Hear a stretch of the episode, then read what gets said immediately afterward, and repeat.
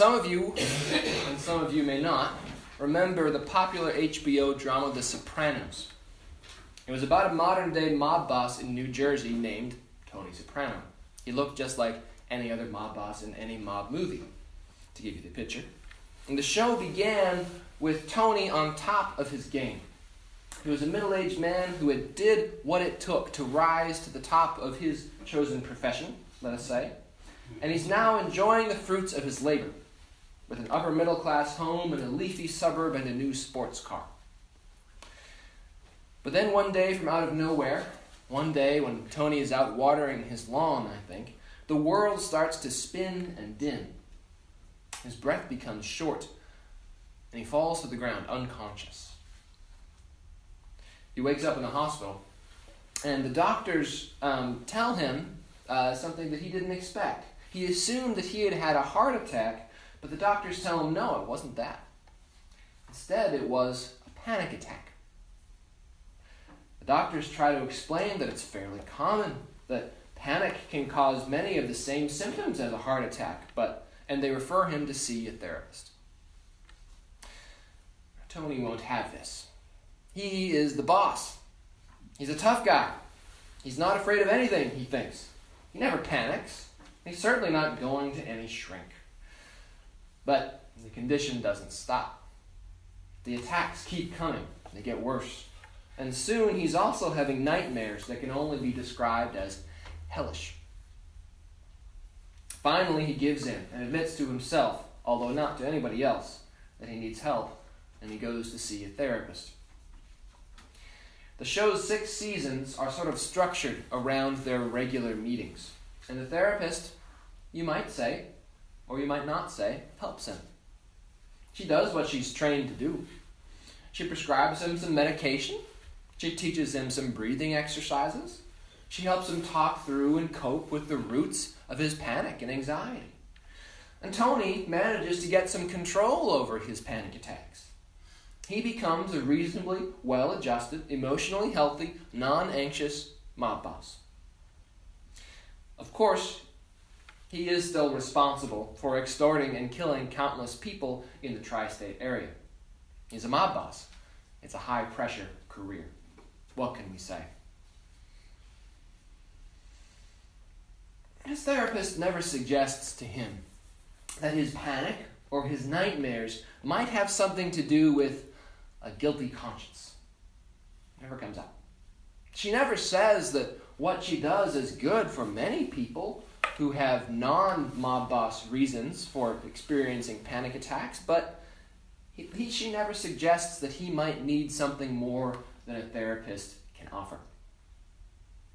No one ever tells Tony as far as I recall, over the course of the show that he needs to repent, and that unless he does, he will perish.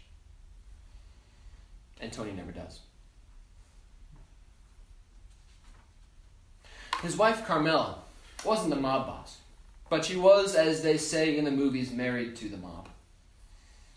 She'd never stolen anything or killed anyone, but she realized years ago that her husband wasn't really just in the sanitation business. She knew. And yet, she chose to pretend like the whole thing wasn't real. She was actually a pious woman. She went to church every Sunday. And her priest is no more help to her throughout the course of the show than the therapist is to Tony. When she starts confessing to him one day her guilty conscience about being implicated in Tony's crimes, he quickly changes the subject. He too chooses to pretend like it isn't real. Stay with him for the sake of the family, he says to her. It's your job to be a wife and mother, and what your husband does is, well, that's his business. Between him and God. Carmela finally goes to a therapist of her own, an old man in the city. And he gives her the only real confrontation with the truth that she ever gets. First, he says, I won't take your money It's blood money. Second, he says, divorce your husband. As long as he's a mob boss and as long as you stay with him, you have blood on your hands. Do it now. Don't make excuses. In effect, he says to her, Unless you repent, you will perish. just like he will. Well, Carmela gets all offended. She's shocked, shocked that someone would say that kind of thing to her. She's a good woman. She goes to church. Well, she makes her excuses. She had her chance to repent, but she doesn't take it.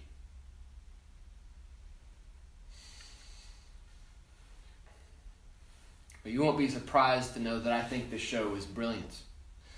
I think it's trying to show us in story form that what the Bible says, that what Jesus says this morning is true. The wages of sin is death, and unless you repent, you will perish. It's trying to show us that this is true even in a world that avoids talking about judgment and sin. Tony's therapist doesn't confront him with his sin.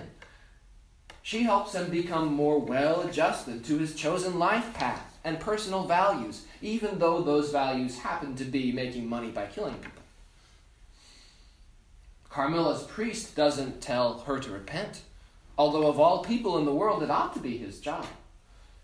He's probably afraid of offending her, of coming off as judgmental and hurting her feelings. Maybe he doesn't want her to get angry. Maybe he wants to preserve the relationship, to keep her happy, or to keep her giving to the church. I don't know. The fact is, though, that between the two of them, the therapist and the priest are doing nothing more than help Tony and Carmela avoid confronting the sins that they have built their lives on. In the short term, the therapist and the priest are avoiding painful, difficult conversations. They're avoiding hurt feelings and broken relationships. Like the title of another great TV show, they are helping Tony and Carmela keep up appearances. It might seem like the kind, non judgmental approach to take, but it's really the worst, least loving thing they could do. The show tries to tell us that, in a way, Tony and Carmela are already in hell, one that they have built for themselves. Tony's hellish nightmares about who he's killed and what he's done show that somewhere deep down he already knows this. When the show begins, Tony doesn't have a lot of time left, although he doesn't know it yet. And then the dramatic question behind everything in the show becomes will he or won't he repent? He repent or will he perish in the hell that he has built for himself?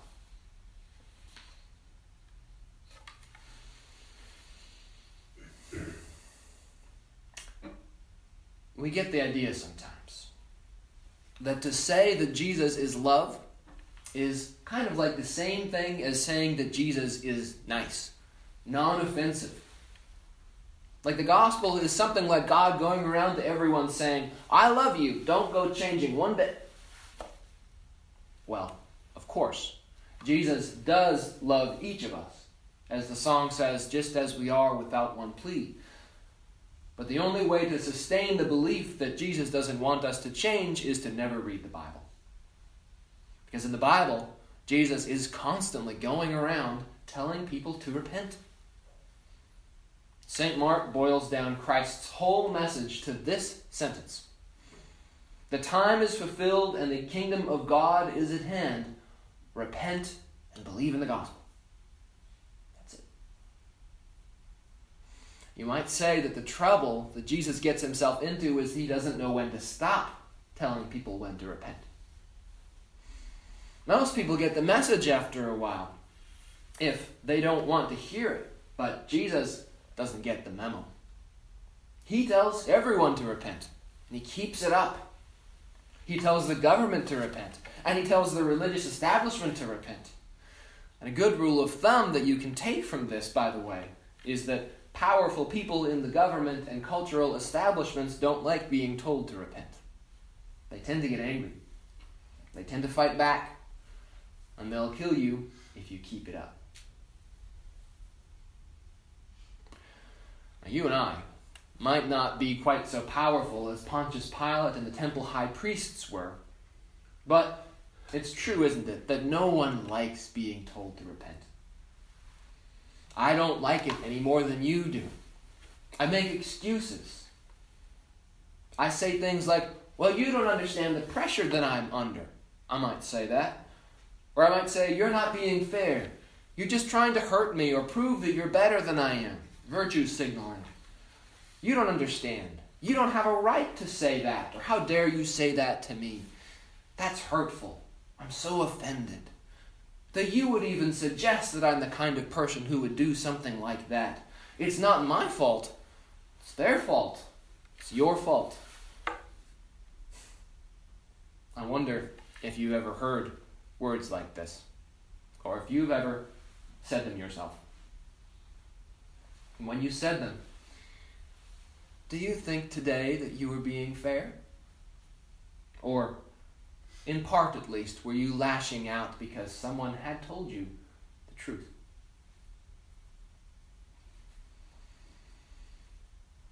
Of course. It's so often true, isn't it? When we hear those kinds of words, we're defensive because someone really is trying to hurt us. That happens a lot. People really can just be saying things like that to tear us down, not really saying them in love. People can be unfair. They can fail to try to understand us and what we're going through. I think that we live in a world today where many of us have our defenses up for good reasons. Paradoxically, this is a paradox. I think our culture claims to be non judgmental and tolerant on the one hand, while at the same time, on the other hand, we're loudly judging and denouncing each other all the time. Why that is, I don't claim to understand, but I feel it sometimes. I wonder if you do too. What would happen, though? What would happen if there were someone who knew and understood me so well that nothing he said about me was unfair or untrue? What if there were someone who understood me better than I understand myself? What if there were someone who confronted me in my sin not to tear me down, but to show me that what I'm doing will wind up destroying everything that really matters in my life? My resistance to what he says isn't because it's unfair or hurtful, but because I don't want to give up a sin that I don't know how to live without, or because I'm too proud to admit that I'm wrong? What if this person is the kind of person from whom no secrets are hid? who already knows exactly what I'm done, what I've done, exactly what I've thought in my inmost heart, so that none of my attempts to hide and lie and defend and make excuses will do any good anyway. What if this person knows all of this and loves me just the same and stands ready to forgive and has done everything that needs to be done to reconcile me to God? and cleanse me of every sin and make me brand new, born again, beloved child at home.